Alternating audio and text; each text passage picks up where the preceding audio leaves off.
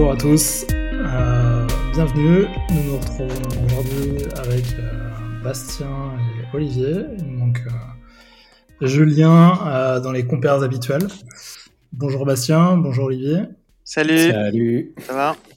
Ça va, ça va. On va se faire un petit épisode un peu plus actu. on va balayer une notion qui traverse un petit peu les couches, les couches notamment journalistique aujourd'hui, c'est le, cloud souverain. On va parler aussi de l'IPO qui arrive et, dont on parle pas mal dans les médias aussi, euh, l'IPO d'OVH. Et puis un petit tour euh, d'actu, WWDC, Windows 11. Puis Olivier, je crois que tu voulais nous parler d'un data center qui, euh, qui émerge à, à, au Bergenville, c'est ça? Ouais, dans les Yvelines. ça marche. Euh, on peut peut-être commencer par le, cloud souverain. Euh, je pense que ouais. un peu plus, euh, plus massif. je crois que Bastien, tu avais pas mal creusé le sujet. Tu nous as envoyé pas mal d'articles en préparation.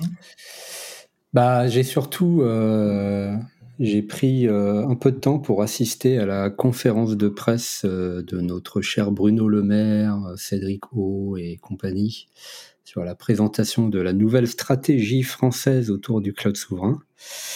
Et donc, euh, ça y est, on a une, une vraie stratégie euh, franco-française qui consiste à utiliser les technos de Google et d'Amazon. Euh, donc c'est bien. Cocorico. Est-ce que, est-ce qu'il faudrait peut-être, euh, est-ce qu'on fait un petit peu de, un, petit rappel, un petit rappel historique de ce que c'est que un le cloud rappel historique ou euh, les différentes tentatives ouais, passé. Qui n'ont pas été euh, couronnés de succès. Ouais, c'est ça. La cloud souverain, le concept, il est assez simple. Hein. Si on considère que le, le cloud computing euh, qui irrigue maintenant 99,9% euh, des entreprises de notre pays est un bien critique pour elles, la question à se poser, c'est est-ce qu'il est bien raisonnable que la plupart de nos entreprises soient dépendantes d'entreprises euh, étrangères, qui plus est la plupart du temps américaines. Il y a encore assez peu, je pense, de boîtes euh, qui hébergent leur cloud chez Alibaba. Euh, quand on sait que nos amis euh, américains ont tendance à vouloir imposer leurs lois et leurs réglementations au reste du monde. Et donc, euh, on a déjà fait, on en a déjà un petit peu parlé, je crois, dans des épisodes précédents, mais quand vous hébergez vos données ou vos workloads chez, chez Amazon, chez Google, chez Microsoft, vous tombez sous le coup en fait de la loi américaine, c'est ce qu'on appelle l'extraterritorialité du droit américain.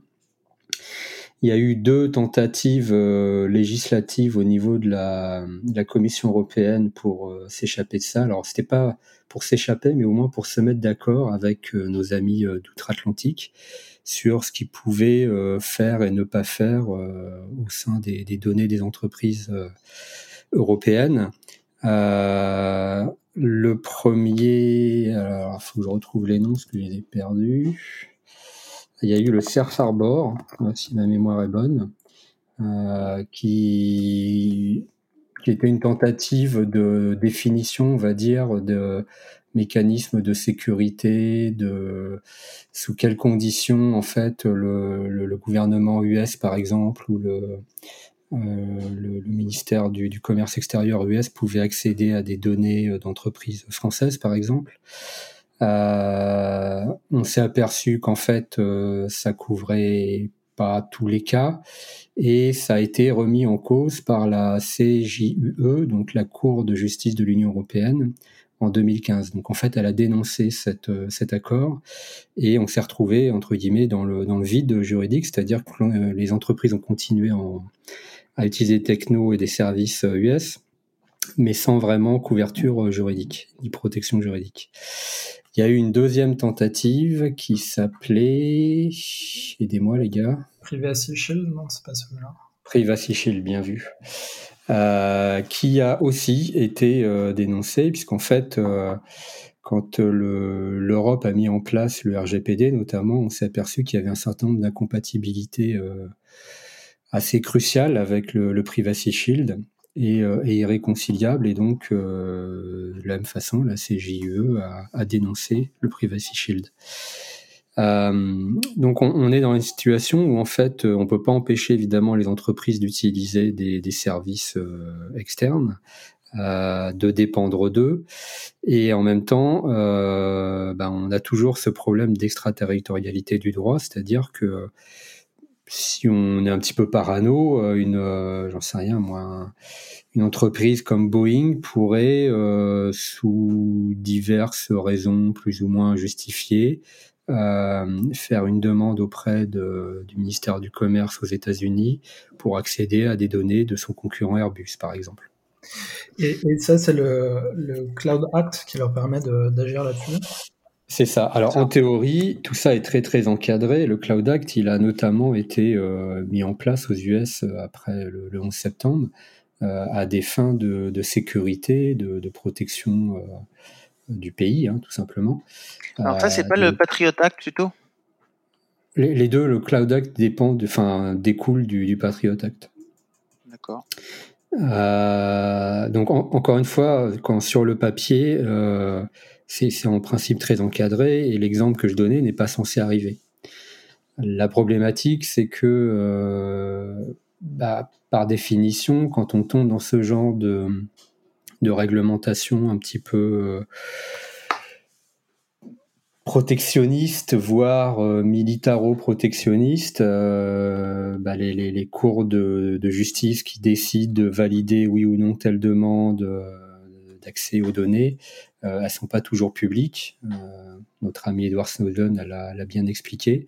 Et donc euh, finalement, le, citoyen lambda ne maîtrise plus tellement ce qui se passe en termes d'accès ou pas aux, données. Donc les gouvernements européens sont bien conscients de ça. Il y a une prise de conscience qui date, je pense, d'il y a 2-3 ans maintenant. Il y a eu un certain nombre de débats. Euh, et avant même cette prise de conscience, il y avait déjà eu des tentatives au niveau français notamment de renationalisation de ce type de technologie. Euh, parce que l'affaire Snowden, elle date de 2013, je crois. Ouais. Donc déjà, à cette époque-là, on a déjà commencé à se poser des questions. On a commencé à se poser des questions. Euh, et, même avant ça, en fait, si on remonte très très très longtemps dans, le, dans le passé, à l'échelle à l'échelle informatique, euh, il y a eu en 1966 un, grand projet qui s'appelait le plan calcul à l'époque, qui avait été lancé par le général de Gaulle et, Michel Debré, qui visait à équiper euh, le, pays de euh, technologies informatiques de pointe. à l'époque, l'enjeu, c'était pas tellement le cloud computing, évidemment, parce que ça n'existait pas, mais c'était plutôt les, les, gros ordinateurs et les supercalculateurs qui permettaient notamment la mise au point de la bombe atomique. Et le fait que la France dépende de, de, supercalculateurs à l'époque américains, en l'occurrence Cray, euh, posait un problème géopolitique. Et donc, on a injecté beaucoup, beaucoup d'argent dans des sociétés euh, européennes comme Bulb à l'époque, euh, pour qu'ils puissent construire des, des machines capables de répondre à ce type de besoins-là. Euh, le plan calcul, ça a été plus ou moins un, échec, euh, comme beaucoup d'initiatives euh, stratégiques informatiques lancées par le gouvernement. et plus récemment, il y, en a eu un en, France qui s'appelait.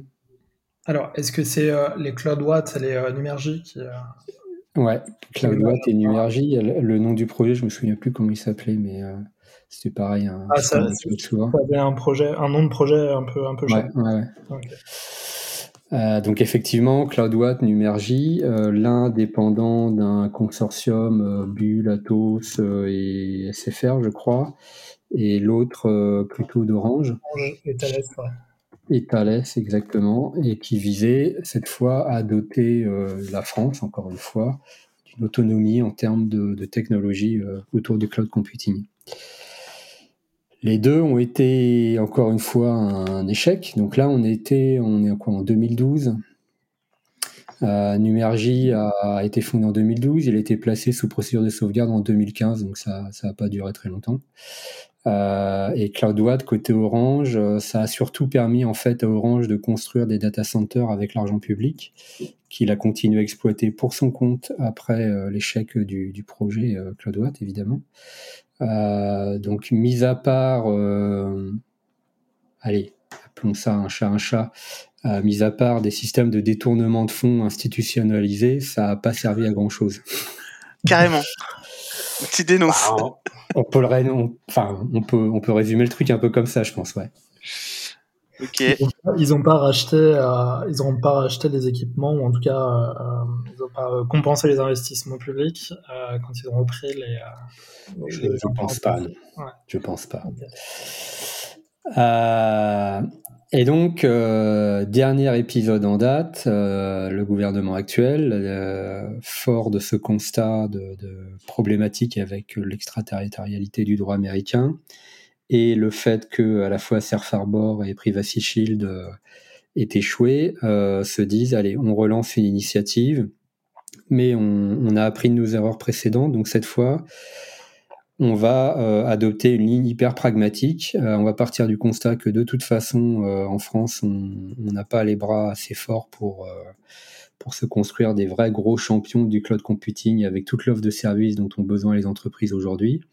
Et donc, on va plutôt aller vers un système de labellisation, euh, c'est-à-dire qu'on va autoriser, enfin, on va autoriser, on va certifier des technologies américaines, des technologies des services américains, toujours les mêmes, AWS, Google, Azure, euh, mais avec un certain nombre de, conditions, et par exemple le fait qu'ils soient opérés par des entreprises de droit français.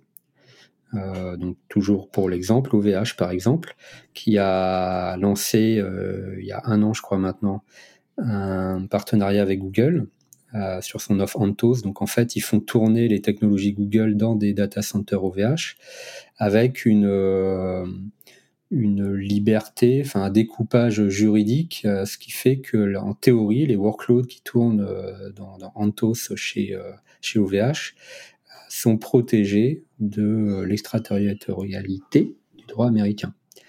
Euh, ça, c'était le, c'était le, c'était le cœur de l'annonce. Enfin, à mon avis, c'était le, point central sur lequel il voulait aboutir. C'était euh, de garantir que ce fameux Claude souverain sera, protégé contre les lois de extraterritoriales américaines et donc ils pourront pas accéder aux données. Et si on découpe, et si on découpe par couche, ça veut dire que globalement, on dresse un constat d'échec sur euh, la surcouche logicielle, euh, en tout cas le, le, développement, ou en tout cas les, les, les, produits qui sont issus de développement. Ça, on ne sait pas faire, on constate qu'on ne sait pas faire. En revanche, toute la partie euh, euh inframatériel, data center et exploitation de, de, de, produits déjà développés, ça, on considère pouvoir le faire. Mais Ouais, en fait, on, se dit bon, en France, on a quand même des, des petits, euh, des petits entre guillemets euh, cloud providers. Euh, il y a OVH, il y a Scaleway, Scale, Scaleway, etc. Donc, c'est des gens qui savent quand même bien faire leur métier. L'offre qu'ils proposent à leurs clients, elle est évidemment beaucoup moins volumineuse que ce que, le catalogue d'offres d'un Amazon ou d'un Google. Et plutôt que d'essayer de convaincre les entreprises françaises d'aller vers ces opérateurs-là, on se dit, euh, on va leur permettre en fait de rester sur le même catalogue d'offres, mais en, faisant opérer euh, leurs infrastructures par des sociétés françaises de droit français. Et donc, on règle le problème d'un point de vue juridique.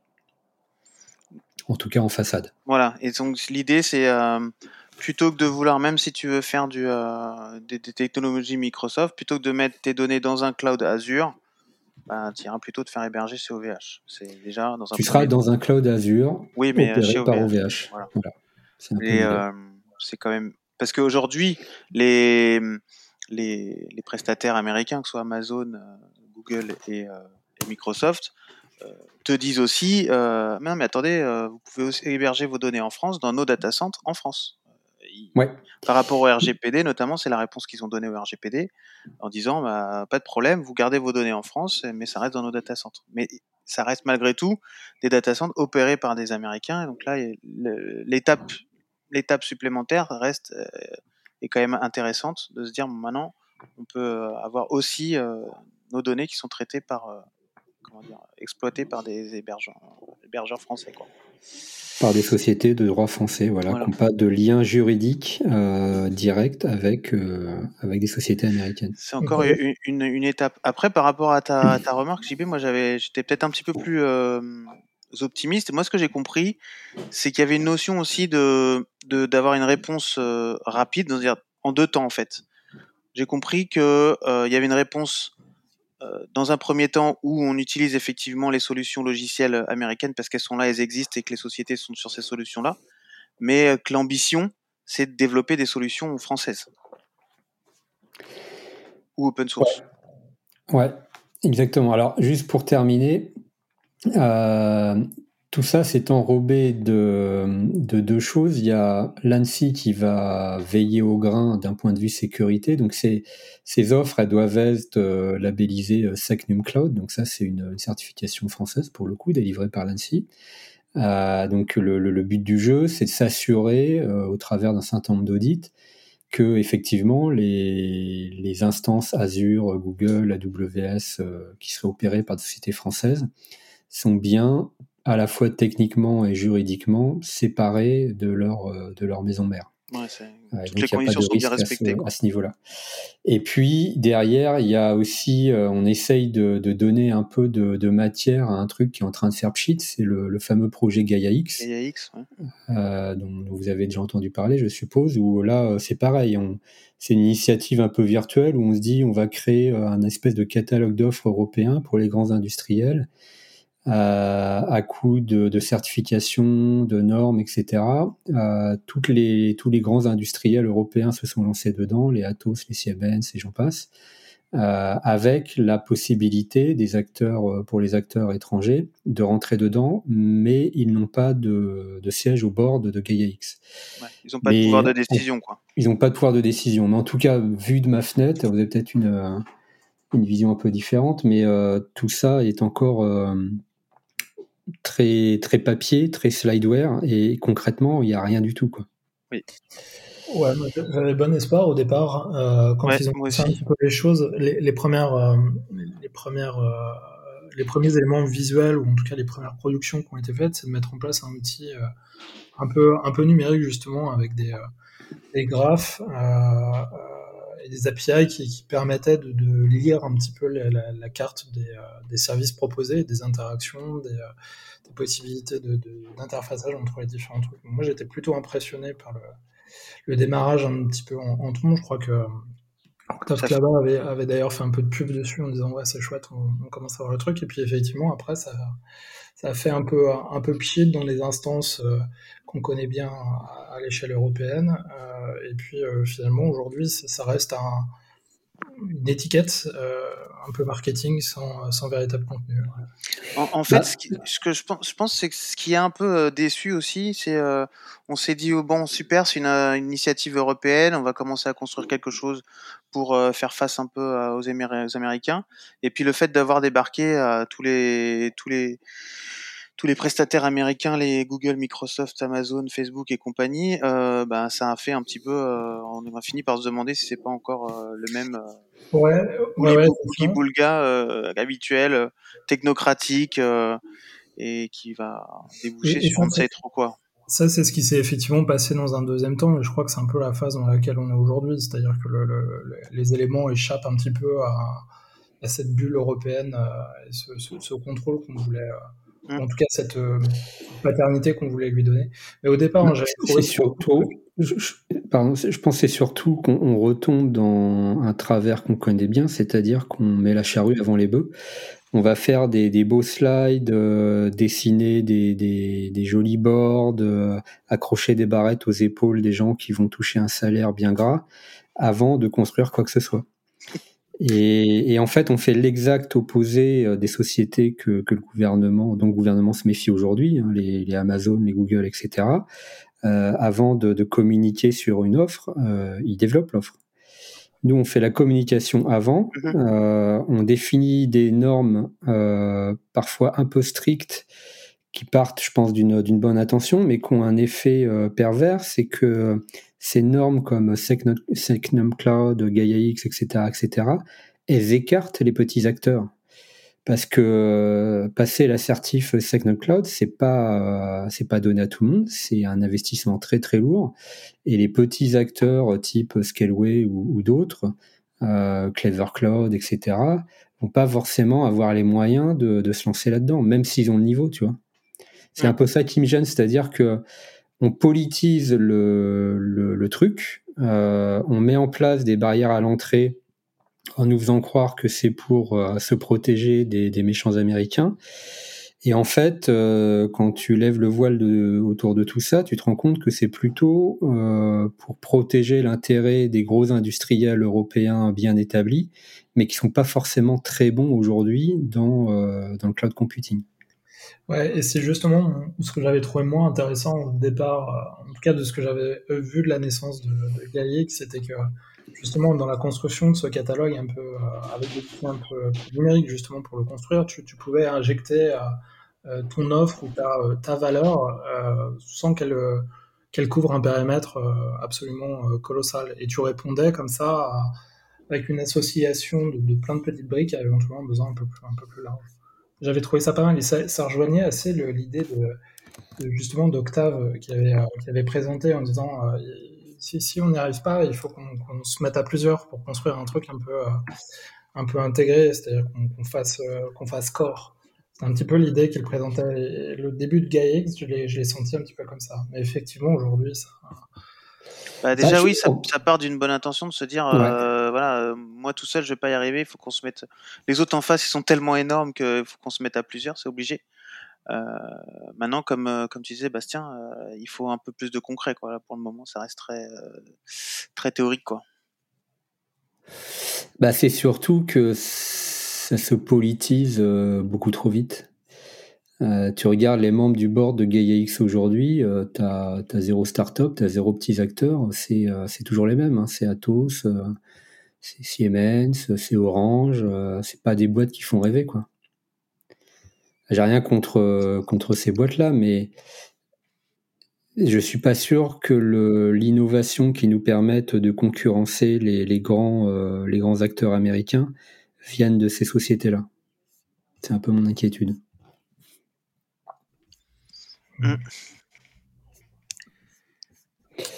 Donc pour en revenir à la stratégie euh, du cloud souverain 3.0, donc euh, voilà, on prend les, techno US, on, fait tourner ça euh, dans des boîtes françaises ou européennes. Il y a donc une volonté affichée, en tout cas de la part du gouvernement, le message, c'est maintenant pour tous les besoins ministériels, étatiques, par défaut, c'est cloud first, et évidemment dans, cette architecture-là. donc ils ont prévu, je crois, de, déployer deux clouds, sans trop préciser chez qui, qui seront à destination du gouvernement, de ces différents ministères. Ils ont parlé de, de, de label cloud de confiance, ça non? Ouais. et donc l'instruction auprès des bah, des différents ministères, euh, c'est euh, demain, euh, quand vous avez besoin d'héberger une appli, c'est par défaut, ça sera dans, dans ce cloud-là. Ça rejoint un peu la discussion qu'on avait eue avec Adeline, par exemple. Là, les ENT de demain, théoriquement, devraient être hébergés là-dedans. Ça va dans le bon sens, malgré tout. Ouais, ça va dans le bon sens. Alors, moi, je trouve l'approche qui m'a un peu choqué au moment de la présentation, quand on prend un peu de recul, on peut se dire, ok, c'est pragmatique, euh, si on veut avancer vite, de toute façon, il n'y a pas 50 solutions. Mm, mm. Euh, et why not? On règle, on règle le problème juridique. Et puis au passage, on permet à des boîtes françaises comme OVH, etc., de, gagner un peu de pognon et de prendre des parts de marché. Euh, l'inquiétude, c'est l'étape suivante. Est-ce que ces boîtes-là vont vraiment en profiter pour développer leur propre offre à côté et la proposer euh, aux, entreprises européennes. Et est-ce que les entreprises européennes vont jouer le jeu? Est-ce qu'elles vont euh, sortir petit à petit euh, de la WS, de l'Azure, du, Google Cloud pour aller vers des offres franco-françaises ou européennes? À mon avis, elles ont tout à gagner. Si, financièrement c'est euh, euh, viable, il n'y a, aucune raison qu'elles n'y arrivent pas. Et puis encore une fois, il y a aussi le RGPD qui milite dans ce sens-là aussi. Euh. moi, ça, j'ai assez peu d'inquiétude que, les, boîtes françaises ou européennes réintègrent ces, ces clouds un peu plus protégés ou un peu plus bullés. Mm, mm. Euh, encore une fois, si, économiquement l'équation est, équilibrée. Par contre, ce que tu soulevais euh, juste avant, j'ai vraiment du mal, à, ou en tout cas, j'ai du mal à imaginer des acteurs français arriver à un niveau de, proposition de valeur ou de, de, globalité de service à, l'échelle d'un AWS ou d'un Azure ou d'un Google. Ouais, je suis comme toi. Quand je vois l'avance qu'ils ont pris. On va sûrement arriver à, on va sûrement arriver à, répondre à certaines de, ces briques, hein, notamment des briques très, euh, très techno. Euh, des workloads, euh, il y, a beaucoup de choses qui se font dans l'open source et qui sont, déployables ou d'ailleurs qui, existent déjà. Hein, les, Kubernetes et compagnie, on peut, aller capter ça déjà chez les acteurs européen. Euh, moi, c'est plutôt les, les, couches un peu plus euh, bureautiques, user, euh, toute cette partie-là, c'est ce qui me paraît être le, plus complexe à, développer. Je ne suis pas convaincu qu'un jour on ait un ou deux acteurs qui, qui arrivent à proposer des équivalents. Bah, surtout si on s'arrête à une échelle nationale. tu prends une, une, boîte française, elle s'adresse à une base client de, de quoi 40 millions de professionnels en France à peu près, peut-être un peu moins, 30 millions. Euh, n'importe quelle boîte aux US s'adresse à un marché de, 300 millions de, consommateurs. Et, en fait, il faudrait avoir la capacité, euh, mais là c'est un problème purement économique et juridique, euh, de faciliter l'accès à des petites boîtes, à des startups, au marché européen de façon beaucoup plus homogène. Et aujourd'hui, malheureusement, euh, pour l'avoir vécu, c'est loin d'être simple. Quand tu te lances, que tu es une startup, que tu te lances sur le, marché français, que tu te dis, euh, bah tiens, maintenant on va déployer euh, le business en Allemagne, et bah il faut presque recommencer à zéro parce que le, les lois, enfin le, le, cadre juridique est différent, les pratiques commerciales sont différentes, le système fiscal est différent, la langue est différente. Ensuite, tu te lances, je dis n'importe quoi, en UK, hein, c'est plus l'Europe, mais rebelote. Euh, en Hollande, c'est pareil, etc., etc. En fait, à chaque fois, tu as, ce problème de scalabilité. C'est que à chaque fois, il faut, euh, il faut recommencer pour s'adapter aux particularités culturelles de chaque pays, aux particularités juridiques, fiscales, etc. Euh, etc. C'est pas parce qu'on a l'euro qu'on a un marché unique, un vrai marché unique auquel pourrait s'adresser une, une boîte française, allemande, peu importe. Et pour moi, le gros souci, il vient de là. Et tant qu'on n'aura pas résolu ça, on peut faire toutes les initiatives, toutes les normes qu'on veut. La seule chose, à mon avis, que vont réussir à faire ces normes-là, c'est écarter un peu plus les petits acteurs qui sont pourtant les plus innovants. Je suis pas super optimiste. Ouais. Et pendant ce temps, effectivement, ils, gagnent des parts de marché. Enfin, je parle des, des acteurs euh, historiques euh, américains. Ils développent de plus en plus de services ils prennent de plus en plus d'avance, quoi. Ouais, et puis. Et puis, alors après, si, on, si, on, creuse un peu, euh, moi je veux bien qu'on dise, euh, ok, c'est opéré, euh, on a un, un, cloud Google opéré par OVH, fine, vous êtes protégé des Américains. Bon. sans tomber dans le complotisme euh, jusqu'au boutiste. de, bas euh, étage. de bas étage. Euh, tout ça, ça va tourner sur du matériel des CPU Intel ou AMD, des routeurs Cisco ou Juniper, etc., etc. Donc des technologies qui sont de toute façon construites aux US, conçues et construites aux US, dont on ne maîtrise absolument pas le fonctionnement si vraiment la NSA veut écouter euh, le trafic qui sort et qui entre de chez OVH, je pense que c'est quand même pas très compliqué à leur niveau. Et je serais assez surpris qu'ils se privent aujourd'hui. Oui. Alors, est-ce qu'on dans, dans le Secnum Cloud justement, il n'y a pas des, euh, protections euh, crypto, crypto, chiffrement, etc., qui te, qui te permettent de garantir ça? Ouais, mais les algos de crypto euh, qu'on utilise tous aujourd'hui, hein, AES, RSA, etc. Euh, ils sont, pour être utilisables, ils doivent être labellisés par le, NIST, qui est le, l'organisme de standardisation industrielle US. Et pour que le NIST valide euh, à l'export un algo de cryptographie, il lui faut l'aval de la NSA. Donc il valide les, oui. les éléments qu'elle est capable de, de, de, casser en morceaux. C'est ça. C'est tes propos n'engagent que toi, mais ça pourrait être une conclusion assez logique. Euh, eh ben on n'a plus qu'à s'y mettre aussi, non? Pourquoi on ne développera pas nos propres, nos propres algos ou, pourquoi on ne labellisera pas nos, propres, propre mécanique cryptographique Eh ben, allons-y. Bon, il y, a des startups en France hein, qui bossent là-dessus, notamment sur la, crypto post-quantique. J'en connais mmh. quelques-unes. Donc il y, a, des initiatives, mais c'est mmh. toujours le problème. C'est comment on passe à l'échelle industrielle à quel marché on s'adresse, est-ce que c'est suffisamment rentable pour les investisseurs? Développer une techno de, crypto, c'est loin d'être simple et bon marché. Euh, la faire standardiser, c'est encore pire. Et, euh, la faire accepter par le marché, euh, c'est pareil, c'est des investissements très très très lourds. Et c'est peut-être par là qu'il faut commencer. Si, si, on, si, on, se dit que c'est ça qui nous garantira quoi qu'il se passe, que ce soit euh, une, une, plateforme ou un soft euh, américain ou même un soft euh, français ou européen, mais pour lequel on, veut garantir une forme d'indépendance vis-à-vis de l'éditeur, c'est par là qu'il faut commencer. Si, si, on a cette brique-là, on, on, sait que quoi qu'il arrive, on est, on est protégé. Ouais. Bon, dit comme ça, c'est un peu.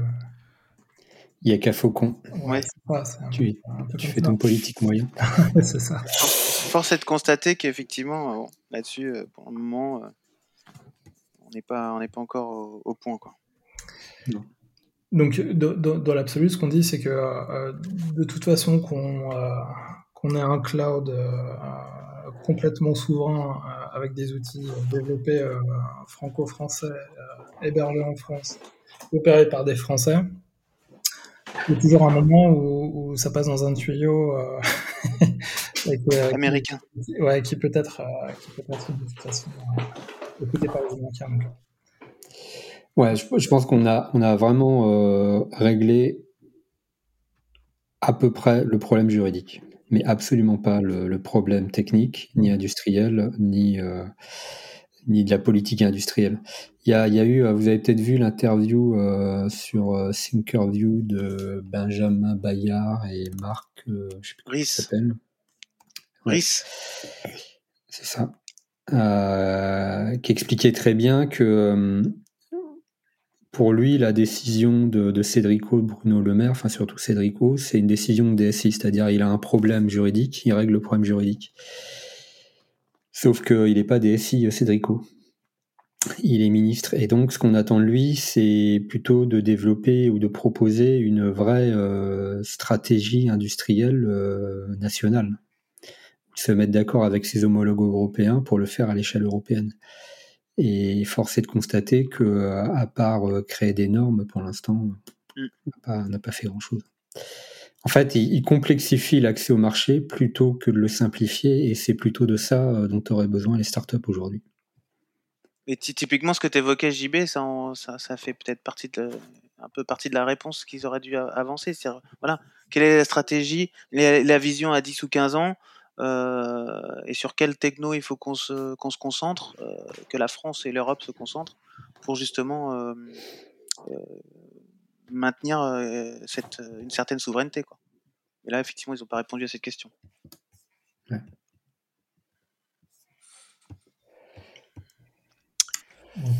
On mettra en lien le, cette interview qui est euh, effectivement très très très intéressante.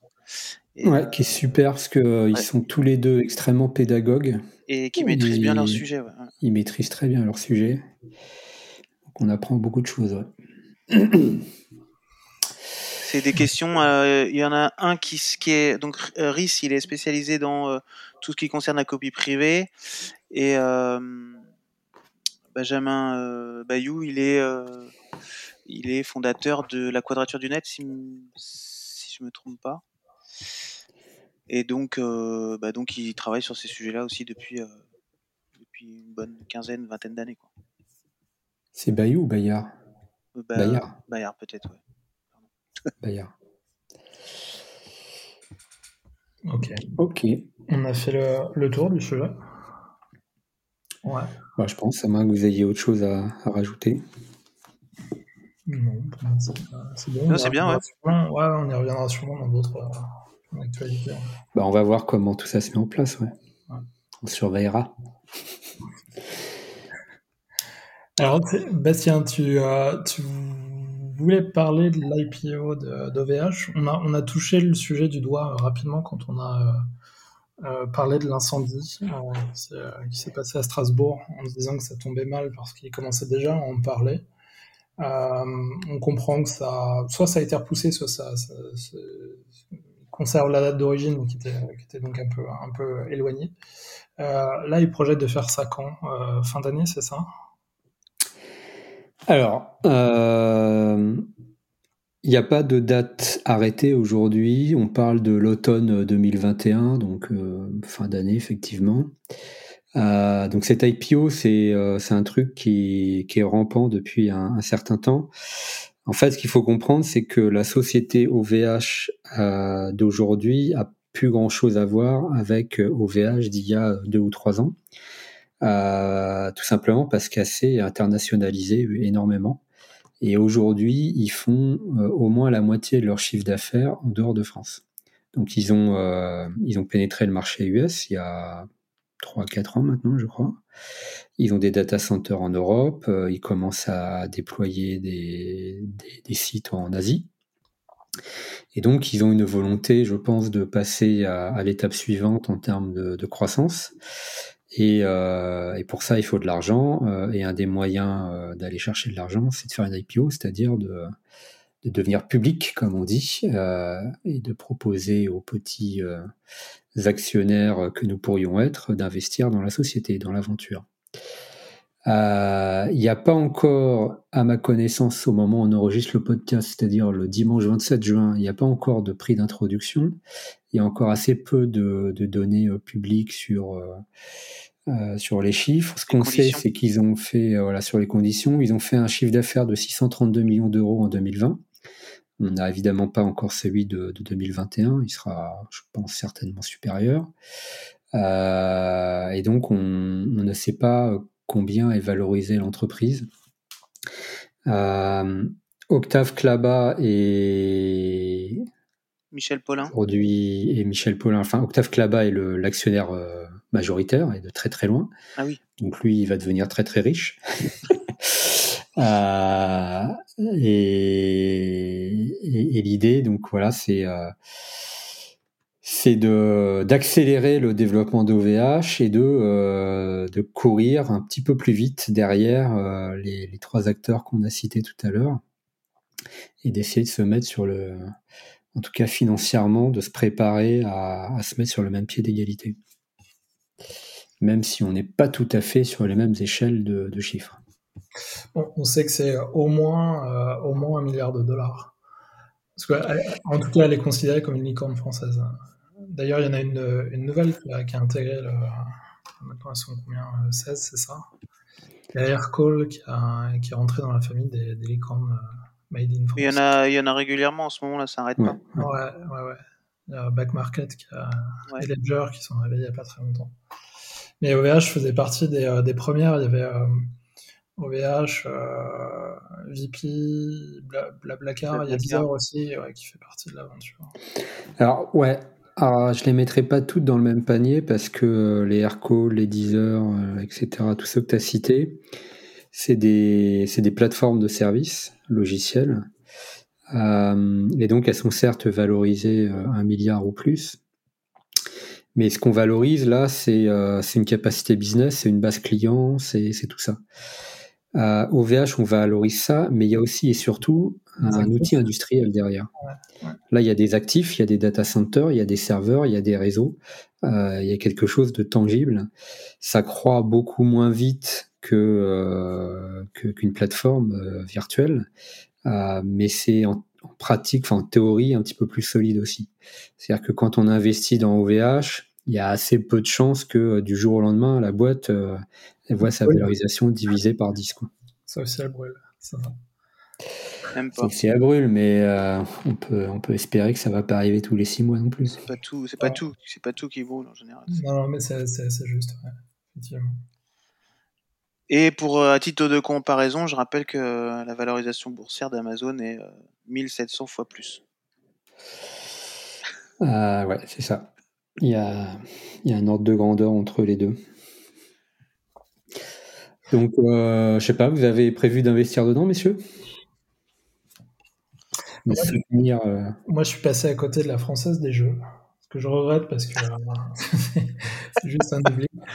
J'y ai pensé, puis, puis ça m'est sorti de la. Euh, ouais, avec tout ce qui tout ce qui se passe, moi j'ai l'impression vraiment qu'OVH c'est un des, des, grands acteurs euh, français et européens qui, qui, qui, peut vraiment exploser avec tout ce qu'on tout ce qu'on cherche à faire. À mon avis, ouais, c'est le genre de boîte qu'il faut soutenir, clairement. Alors, un, qu'il faut soutenir, et deux, euh, pour, pour ceux qui ne pensent qu'à l'argent, comme moi, euh, je pense que ça, c'est. Je pense vraiment qu'elle a, a, tous les atouts pour, pour, réussir. Un, elle est, elle est solide. Deux, moi, je crois vraiment. Euh, enfin, quand, quand, tu quand investis dans une boîte, tu, tu, tu, regardes un petit peu aussi les, les hommes qu'il y a derrière. Alors, des fois, c'est très, très impersonnel, etc. Là, c'est en plus une boîte qui est justement personnalisée par. par euh, par Octave. ouais, enfin c'est sa boîte, c'est lui qui est en avant quand il y a un, incendie, c'est euh, c'est lui qui communique beaucoup. Euh, bien sûr, il y a toutes les équipes derrière, etc. Mais c'est, enfin, je sais pas, c'est son enfant, c'est son bébé. Il, est, il mouille le maillot, comme on dit. Il mouille le maillot. moi, moi, je crois beaucoup dans ces, ces boîtes de, de, passionnés parce que c'est véritablement ça. Et, euh, et, voilà, pour ça, je crois que ça, ça, ça peut marcher. Il, il, est vraiment parti de, de, de rien, ce gars-là, hein, pour monter le truc. Bon, je pense que c'est le, c'est le petit coup de pouce qu'il lui faut, et euh, ouais, j'ai assez peu de. Ouais, alors après, euh, est-ce que c'est pas un risque, justement? Parce que quand, es, euh, quand la boîte est à toi, euh, tu as tout pouvoir de décision, tu peux l'emmener exactement où tu veux, et puis tu as de compte à rendre à personne. Alors là, là, là où, euh, où moi j'ai pas l'info, elle a peut-être été communiquée, mais c'est est-ce qu'il reste euh, actionnaire majoritaire ou pas? Ça, ça va être une donnée.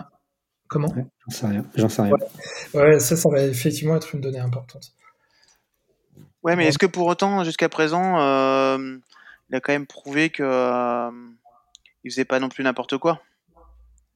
Non, mais ça peut être repris par. Euh, effectivement, s'il si, est plus majoritaire, tu, tu, sais comment ça se passe. Celui qui est deux, trois, deux, trois cons euh, de financiers qui reprennent la, main sur le truc et qui tuent complètement l'initiative, la boîte, euh, l'innovation. Ah oui, à faire, mais... la prise de risque. La prise de risque, etc.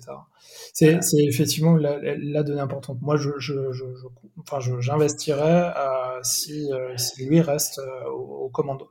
Lui ou, ou, ou quelqu'un de confiance. Paulin, il est, il est très bien. C'est pas tout à fait technique, mais, mais il, est, il, est, très bien. Euh, ou alors, euh, ou alors quelqu'un d'autre, mais euh, il faut que ce soit un, un tech à, à, la tête d'une entreprise comme ça. Mais tu, tu, vois, typiquement, moi, je me j'ai pas creusé la question, mais inconsciemment, je me, enfin moi, ça me paraissait presque évident, enfin pas évident, mais ouais. j'ai ouais. parti du principe qu'il resterait quand même majoritaire, quoi. Oui, oui, moi aussi, c'est pour ça que j'ai commencé par dire que, que j'y allais. Mais euh, la, la, remarque de Bastien m'a fait vraiment penser à ça. Est-ce que ça peut tuer quelque chose? Ouais, à mon avis, ils peuvent peuvent mourir si, euh, si, si, si perdent la reine. Ouais. Qu'est-ce que t'en penses, Bastien? Comment? Qu'est-ce que t'en penses, toi? Alors moi, à titre perso, j'ai prévu d'investir de, dedans parce que euh, je suis assez d'accord sur le fait que c'est non seulement une boîte qu'il faut soutenir, mais euh, surtout en tant que client, moi j'en suis euh, super content. Et donc quand tu es convaincu en tant que client, bah tu as, envie de voir le truc euh, progresser. Mmh. Euh, et effectivement, c'est euh, il y a cette petite crainte de de la financiarisation de l'entreprise si si lui perd le contrôle. Euh, Est-ce qu'on va pas tomber dans un gros truc administré par par des administrateurs qui vont chercher le profit à court terme à, à tout prix? Mmh. C'est toujours un peu le risque. Mais euh, pff, de toute façon, euh, ouais.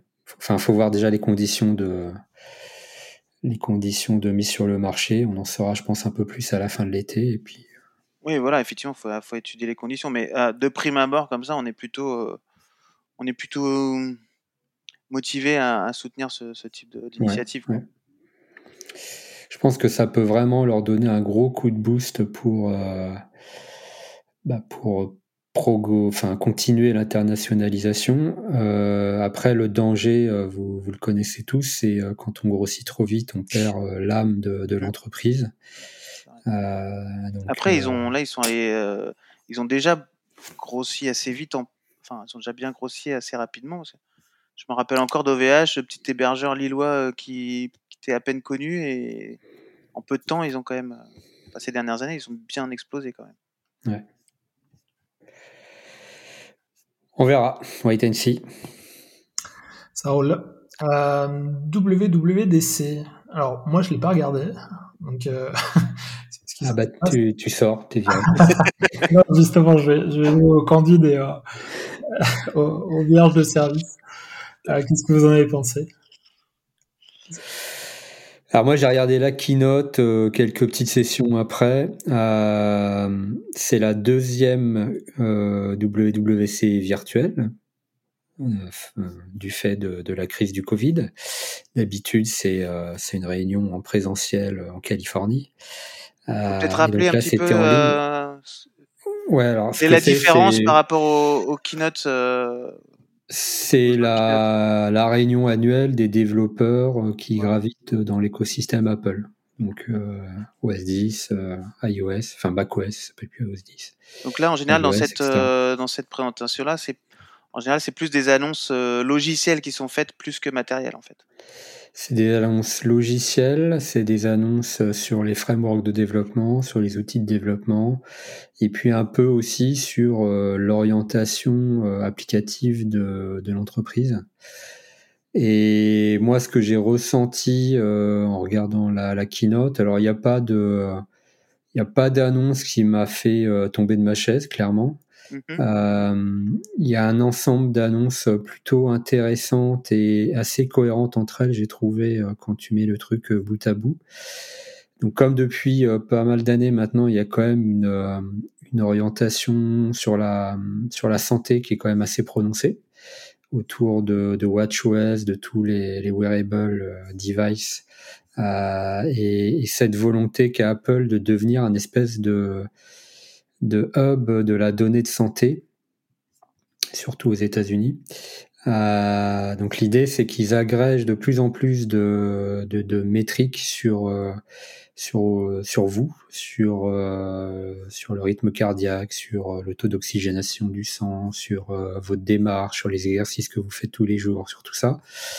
Et, euh, et petit à petit, leur idée, je pense, derrière, alors ces, données, elles sont agrégées avec euh, une petite carotte au bout. C'est que euh, si vous avez une Apple Watch, par exemple, vous avez une petite app santé qui vous dit euh, super, vous avez un trophée, vous avez fait vos 10 000 pas aujourd'hui, etc., etc. Mais je pense que le, vrai, le véritable objectif derrière tout ça, c'est d'avoir suffisamment de données pour pouvoir entraîner des modèles d'IA et, euh, et, être capable de détecter ensuite euh, euh, des, des, pathologies sur la base de signaux faibles. Alors ils ont présenté, ils ont parlé d'un truc par exemple qui est euh, euh, centré sur les, chutes. Euh, par exemple en analysant la façon dont tu marches, euh, ta, démarche au quotidien, on peut prédire quand, quand ta démarche change un peu s'il y a un risque de chute accru ou pas. Donc clairement, si tu as 3 grammes dans le sang, tu dois plus marcher normalement. Peut-être que tu as plus de chances de tomber. Mais euh, ça peut aussi euh, être le signe de, pathologie que, ton médecin n'a pas forcément détecté. Euh, et l'idée, c'est de, bah, de centraliser non seulement les données de santé capturées par les devices Apple, mais aussi par les devices d'autres marques, au travers des API que met à disposition Apple et derrière, euh, c'est pas encore très très clair, mais il y a, vraiment une volonté de, de devenir un peu un espèce de, hub entre les hôpitaux, les patients, les médecins, euh, les centres de recherche, euh, peut-être les industries pharmacologiques. Donc euh, tout ça peut faire un peu peur euh, si c'est pas bien encadré, euh, pas bien sécurisé, pas bien sécurisé. Ça, ça peut aussi être porteur d'espoir parce que euh, peut-être qu'on va être capable de, de détecter euh, de façon plus précoce des, des pathologies aujourd'hui qu'on détecte trop tard. Oui, mais on peut se poser la question est-ce que c'est vraiment à Apple de faire ce taf quoi? Non, mais tout ça va arriver dans un cloud souverain de toute façon. oui, bien sûr. Ça, c'est euh, euh, des données à fournir à des chercheurs, pas à Apple. C'est une bonne question, Olive. Et la réponse que je dirais, c'est qui d'autre est capable de le faire Quand tu réfléchis un peu, à part eux, à qui tu confierais euh, tes, tes, données de santé ou à qui tu confies déjà tes données de santé si tu portes une Apple Watch, par exemple sans trop avoir peur de ce qu'ils en font. Ah, je suis d'accord, même si dernièrement, justement, les côtés, la côté sécurité d'Apple a été un peu remise en question et, et mis sous les feux des projecteurs, et je crois qu'il y a des enquêtes qui sont ouvertes, euh, mhm. sachant qu'ils se sont euh, toujours positionnés en tant que gros défenseurs de, de la sécurité depuis, euh, depuis très longtemps. Et, euh, et c'est d'ailleurs, euh, je pense qu'on peut compter le nombre de fois où ils prononcent le mot privacy dans, dans, leur, dans leur keynote, c'est énorme. Maintenant, c'est sûr que j'ai peut-être un petit peu plus confiance en eux que d'autres. Euh, maintenant, on n'est jamais non plus totalement à l'abri, quoi. Ah, bien sûr. Mais c'est une vision qui est à la fois dangereuse, un peu dérangeante, et à la fois euh, intéressante parce que ça fait quand même pas mal d'années qu'on est capable techniquement d'agréger, de, traîner, de traiter des données de santé euh, en France d'ailleurs, pas forcément qu'aux États-Unis. Aujourd'hui, on le fait pas pour euh, tremper un peu dans le milieu. Je peux vous garantir que la gestion des, données de santé en France, c'est pas ça, quoi. Euh, on en est tout juste, on en est tout juste, théoriquement, là, depuis le, 1er janvier de cette année, à essayer de mettre en place, et c'est loin d'être euh, en place encore, un identifiant unique pour les patients. Parce qu'aujourd'hui, quand vous allez passer un examen euh, aux urgences à l'hôpital et puis une prise de sang, euh, euh, comment dire, que, que, votre médecin vous a prescrit, et puis une radio ou un scanner un peu plus tard. Tout ça est évidemment stocké dans des systèmes qui ne communiquent pas entre eux, mais en plus, vous êtes à chaque fois identifié avec un identifiant différent. Donc, il n'y a aucun moyen, ah oui, y a aucun moyen aujourd'hui de recouper les données. Euh, faut pas compter sur le carnet de santé euh, tout jaune qui traîne dans votre tiroir, bien entendu. Donc on a, on a un vrai souci. Et Alors il y, a le, y a le dossier patient numérique aussi. Bah ouais, parlons-en. Ça fait dix ans qu'on en parle. Ou même peut-être même plus, je crois. Peut-être même plus. Ouais, peut-être même plus. Et pour un dossier patient numérique, il faut commencer par quoi? Par avoir un identifiant un identifiant euh, unique par patient. Donc en France, on a quand même un truc qui s'appelle le numéro de sécu qui marche plutôt pas mal. Et ça n'est que depuis le 1er janvier de cette année que la décision a été prise d'utiliser ce numéro de sécu comme ce numéro de sécurité sociale, enfin l'INS dans le, dans le jargon euh, santé, euh, comme identifiant de patient. Donc la décision a été prise le 1er janvier de cette année, c'est la date à laquelle le décret a été publié. Mais aujourd'hui, je peux vous garantir qu'aucun industriel est prêt et je vous parle même pas des professionnels de santé. Après, je crois, enfin, je maîtrise pas le dossier, le sujet, mais il y avait. Je demande que si la CNIL s'est pas un peu longtemps aussi opposée à ça, non? Avoir un numéro ah, unique comme ça. C'est légitimement parce que euh, c'est risqué pour les, les raisons qu'on vient d'évoquer. Mais le, le, le, monde médical, c'est toujours, euh, vous commencez à être habitué, hein, parce qu'on en parle avec le Covid depuis, euh, depuis très longtemps, un équilibre bénéfice-risque. Mhm.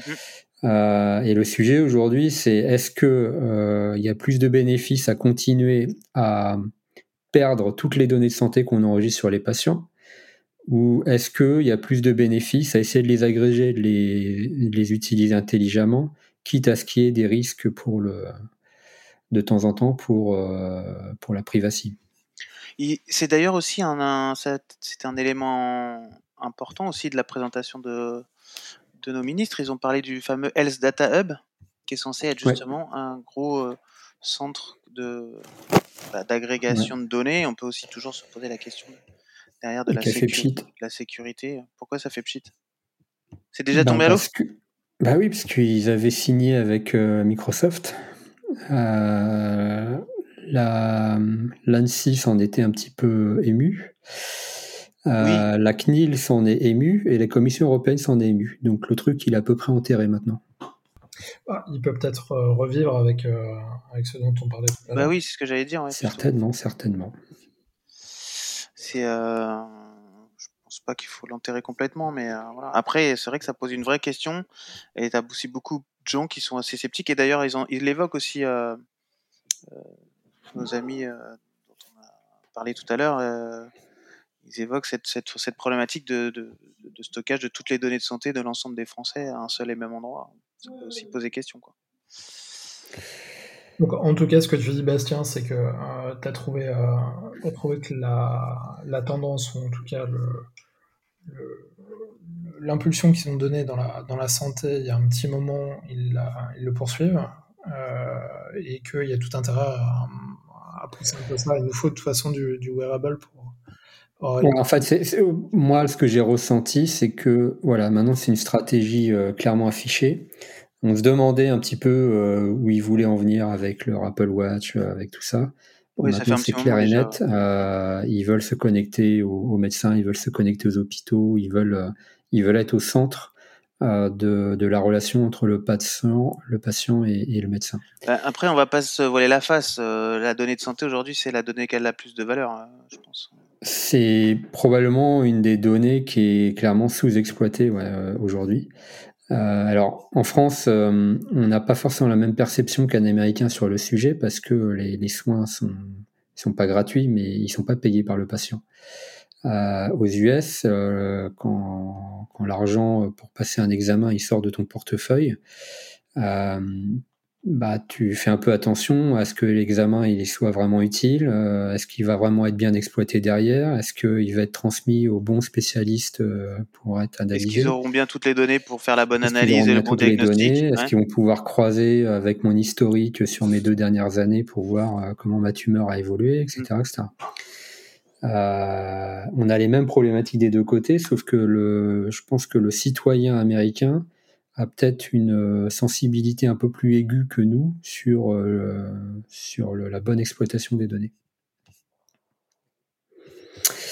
Donc voilà, ça c'était euh, c'était un peu pour l'orientation stratégique. Après, en termes d'annonces, bon bah il y a iOS 15 qui va arriver. Après iOS 14, grande surprise. on a eu macOS 11. Ben vous savez quoi, on va avoir macOS 12. je sens un peu de sarcasme.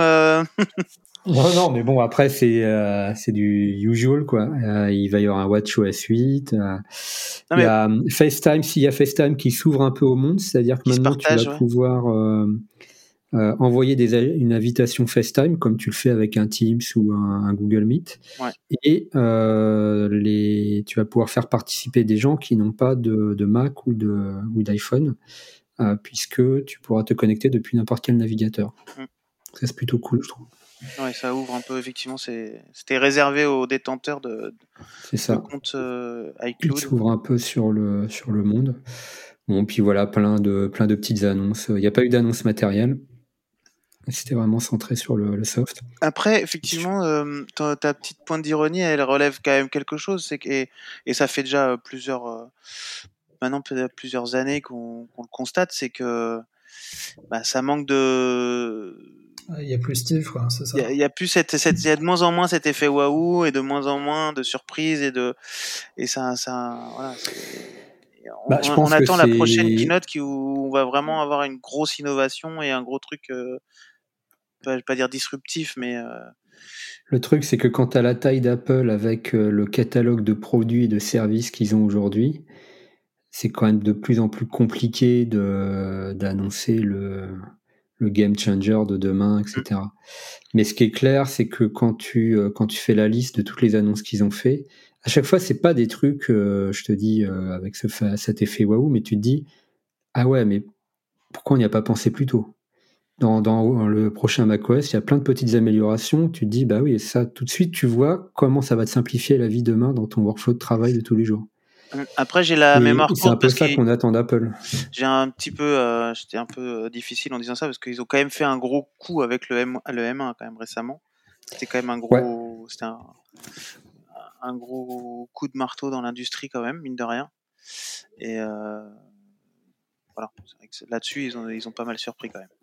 Ils sont en fait dans le, pour moi là où ils sont bons, c'est que justement il n'y a plus d'effet waouh. C'est-à-dire que ils arrivent à te simplifier ta vie de tous les jours sans que tu aies conscience de ce que ça implique derrière en termes de complexité. Il y a un truc tout bête, par exemple, ils ont présenté, euh, donc ça sera dans les, prochains euh, macOS et iOS, un truc qui s'appelle je sais plus comment, mais grosso modo, tu mets ton iPad à côté de ton MacBook, euh, qui est lui-même à côté de ton iMac, Mhm. et avec ta souris, tu vas pouvoir déplacer ta fenêtre de ton Mhm. MacBook vers ton iPad Et- ou l'écran de ton Extension d'écran, ouais. Mm. voilà. Et hum, ça a l'air tout bête comme ça. Évidemment, il n'y a pas de câble entre le- l'iPad, euh, l'iPad, le, le MacBook et, et l'iMac. Euh, ça a l'air tout bête, mais d'un point de vue sécurité, d'un point de vue protocolaire, d'un point de vue réseau, d'un point de vue gestion de la latence, ça doit être d'une complexité effroyable.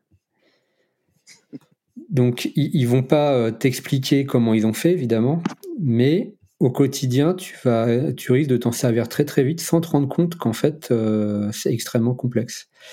Tu as, des systèmes aussi d'OCR qui sont intégrés un peu partout. Maintenant, tu prends avec ton téléphone, tu prends la photo du, du menu du restaurant devant lequel tu te trouves. Il va automatiquement te faire un OCR sur, euh, sur le menu.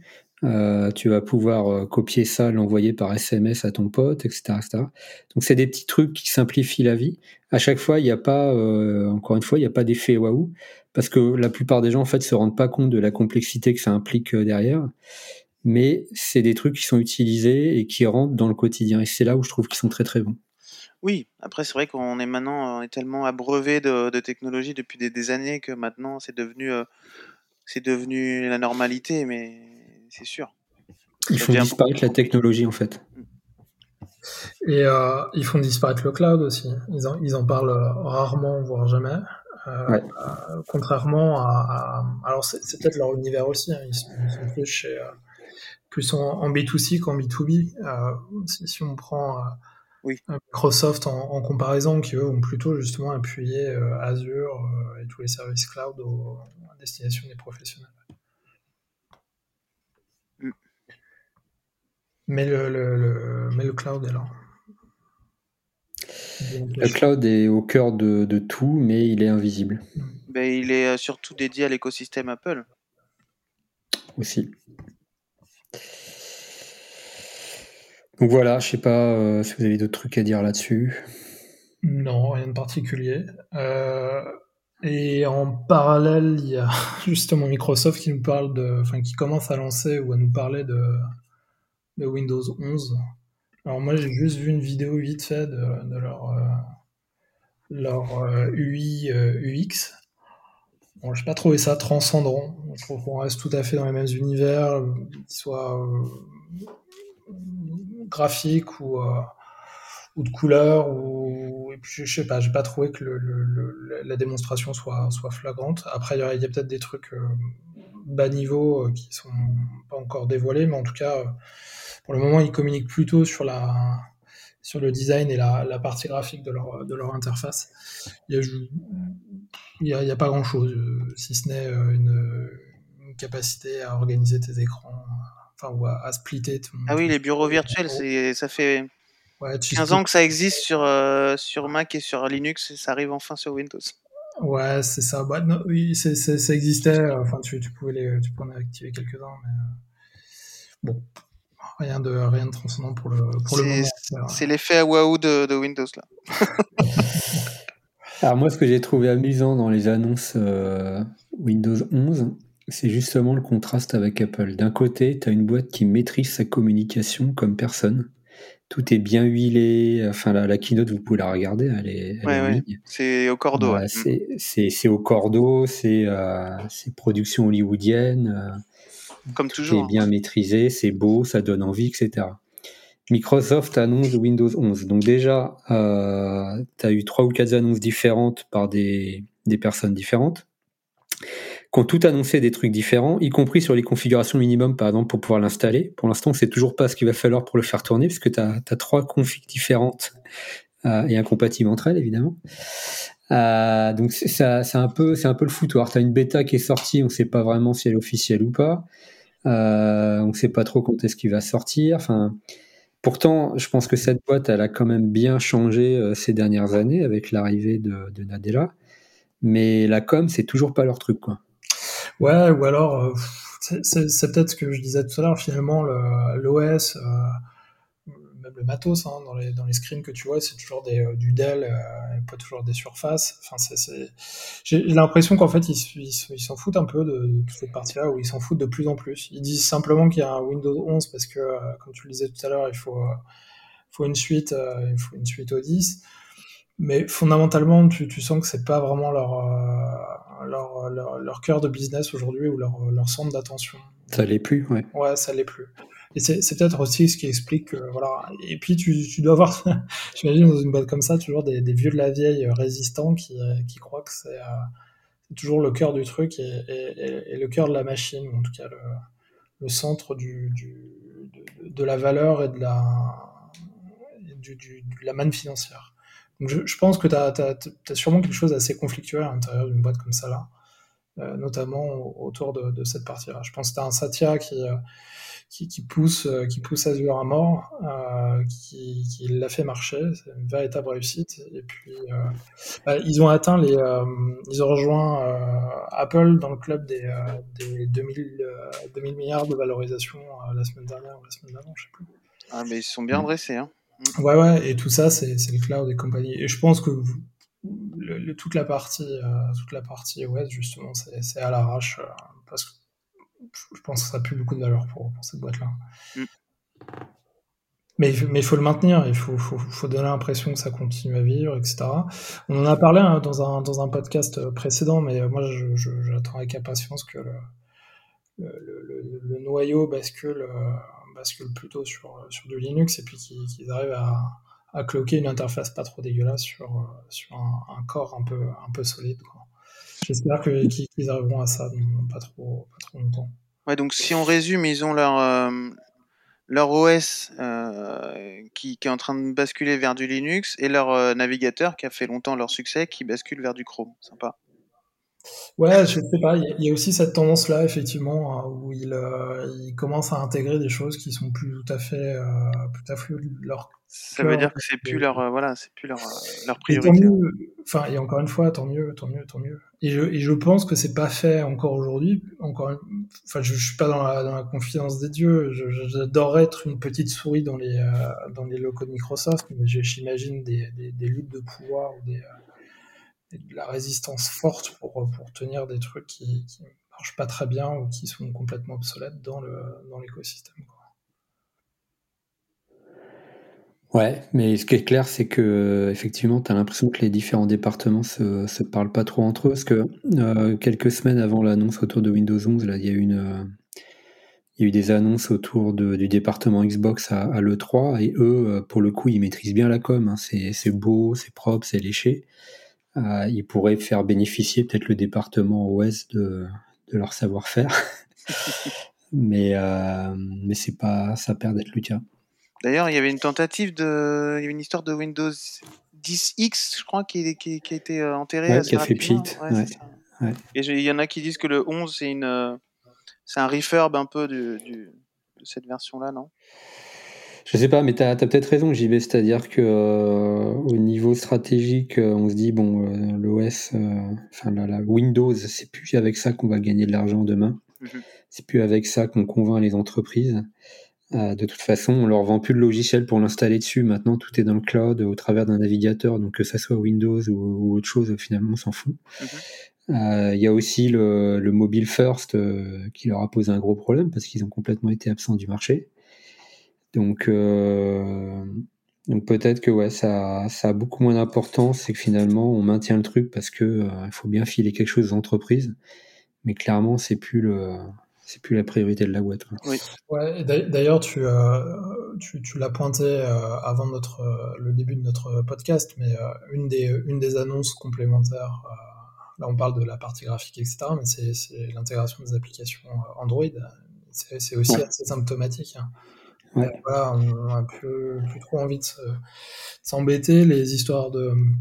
Peut-être que le Windows Store, euh, à terme, ça, ça, sera remplacé par le. Pourquoi il y a des gens qui l'utilisent?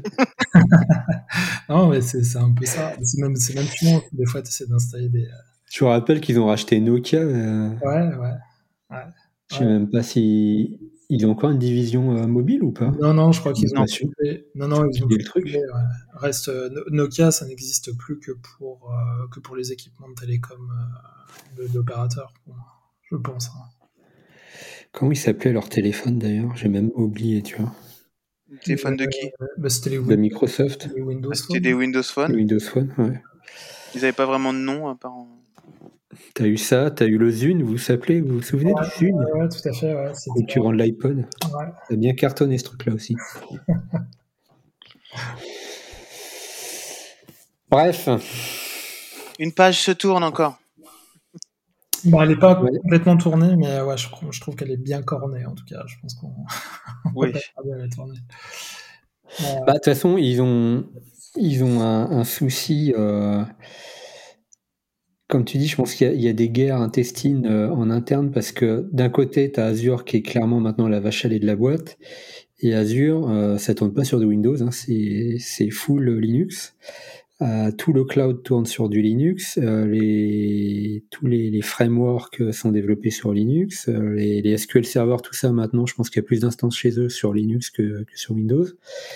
Euh, VS Code, euh, on sent bien que le truc, il a été conçu dès le début plutôt multiplateforme, mais plutôt pour, euh, pour fonctionner sous Linux. WSL, c'est un truc qui a été sorti pas de façon complètement officielle au début pour permettre aux ingénieurs Microsoft de coder depuis Windows pour Linux. Donc, on sent bien que le centre de gravité s'est quand même un petit peu déplacé et qu'aujourd'hui, les, les API euh, purement euh, Microsoft euh, ex Windows, euh, les- les- le kernel NT et tout ce qui tout ce qu'il y a derrière, c'est plus tellement la priorité. Et puis c'est plus ça qui les qui les fait vibrer en interne, quoi. C'est quand même une sacrée perf, je trouve. euh, de... de Satya Nadella? Non, de, de Linux, de Linux au sens large, d'avoir réussi à un petit peu à, ouais, un peu à détrôner, si on peut dire. Bon, Windows est encore largement présent, mais comme on dit que, que Windows se tourne vers Linux, c'est quand même, euh, c'est quand même symptomatique. Et il y a encore quelques années, personne n'aurait pu euh, imaginer un truc pareil, quoi. Surtout pas Balmer, non Donc c'est quand même Oui. une, sacrée performance. Bah, sans Linux, euh, je je crois pas que le cloud ressemblerait à ce qu'il est aujourd'hui. hein, ça c'est clair. Mm. Right. Dernier sujet. Ouais, dernier sujet. Alors, c'est toi, euh, Olivier, qui l'a, qui l'a amené. Hein. Euh, donc, il y a un data center qui se monte à Aubergenville, dans les Yvelines, c'est ça? Ouais, alors euh, vraiment rapidement, je voulais pas vraiment faire euh, une grosse partie là-dessus. C'est juste que ça a attiré mon attention euh, dernièrement parce qu'effectivement, euh, bah, un nouveau data center qui qui sort de terre, c'est toujours, c'est toujours un événement. C'est quand même euh, un truc important. Et euh, effectivement, ayant habité dans les Yvelines pendant un certain temps, c'est une zone géographique euh, qui, m'intéresse et voilà donc effectivement il y a un nouveau data center qui, est en train de sortir il va s'appeler euh, je crois euh, c'est tout frais. Hein. La construction a commencé en plein Covid en février 2020. Ils ont quand même réussi à sortir le truc. Euh, voilà, donc c'est ça demande à ça demande à, à progresser, à voir ce que ça va donner. Donc euh, pour l'instant, il y a encore personne dedans. Et apparemment, le premier, les premiers euh, clients, enfin le- les premiers candidats seraient, seraient Renault qui est implanté dans le coin. Euh, voilà, donc euh, c'est, un une, première tranche, c'est ça? Ouais, il y a plusieurs tranches effectivement. Ils envisagent à la fin d'avoir six data centres sur 3 hectares. Euh, donc voilà, aujourd'hui c'est la c'est le premier bâtiment et qui est soi-disant euh, certifié tier 4 par euh, l'Uptime Institute. Donc euh, Alors, je viens de vérifier et il faut le, le noter. oui, Ils ont la certification. Oui. Alors pourquoi il faut le noter? Parce que quand rare. vous, ouais, quand, quand vous évoluez dans le milieu de, de l'hébergement des data centers, vous allez voir un Interxion, un Equinix, etc. Tout le monde va vous vendre de l'assertif tier 3, tier 4, etc. tier Mais en 3 plus des fois. tier 3 plus qui n'existe même pas. Mais en réalité, quand vous allez sur le site de l'Uptime Institute, qui est donc l'organisme qui délivre les certifications, ces gens-là ne l'ont pas. Donc c'est du pipeau commercial. Alors, ils vont vous dire qu'ils l'ont pas, mais qu'ils sont au niveau, simplement, ils l'ont pas passé parce que euh, ça coûte trop cher, etc., etc. Mm, mm. Mais là, effectivement, TV Data Center, ils ont la certification Tier 4, donc félicitations, les gars. Parce que euh, j'imagine qu'il y a énormément de boulot derrière. Et, et c'est pas que du pipeau commercial, apparemment. Oui, parce qu'il faut un petit peu expliquer, enfin, si on peut expliquer rapidement ce que ça implique derrière. C'est euh, c'est beaucoup de, de redondance. C'est déjà euh, avoir euh, deux sources euh, d'alimentation électrique distinctes, donc branchées sur deux. Ah, c'est ouais, beaucoup plus que ça, mais en fait, il y a, il y a différents degrés de certification, donc ça va du tiers 1 au 5, je crois, mais je suis pas sûr que. Enfin bon, on va non, dire je crois que, c'est le 4 premier- le plus haut niveau, non? Bah, faudrait vérifier. Il me semble que le tiers 5 existe, mais je sais pas s'il y en a qui sont vraiment certifiés. Euh, le, le niveau le plus commun, c'est, on va dire, le 3. Donc euh, là, il y a, en principe, tout est euh, redondé. Les sources d'alimentation électrique, les arrivées télécom, les systèmes de refroidissement. Il faut qu'il y ait deux circuits hydrauliques différents pour amener l'eau froide au chiller. Donc euh, tout doit être doublé, séparé, etc. Et grosso modo, le principe d'un tiers 3, c'est que n'importe quoi peut tomber en panne sans impact sur la, la disponibilité des, des services. Donc, Je te confirme, ça va jusqu'à 4. hein. Ça va jusqu'à 4, ouais, je ne savais pas s'il y avait un 5 ou pas.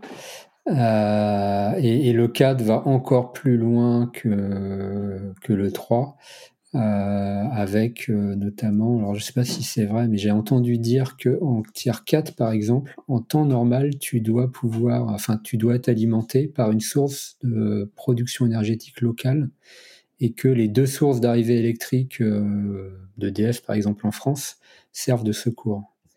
Ah oui. C'est à vérifier, mais du coup, si c'est le cas, je ne sais pas avec quoi ils produisent leur énergie. Il y a des gens qui pédalent. Il y a un volcan à Aubergenville. Il y a un ITER à mini à côté. Mais euh, donc, ouais, Tier 4, c'est euh, c'est un peu top mood, c'est la Rolls du, du data center. Euh, c'est à noter. Ils ont Ouais. effectivement la certification. Donc voilà, on, lui, on leur souhaite, euh, on leur souhaite euh, du succès évidemment. Euh, et puis voilà, c'était, c'était une petite, une petite parenthèse que je voulais noter.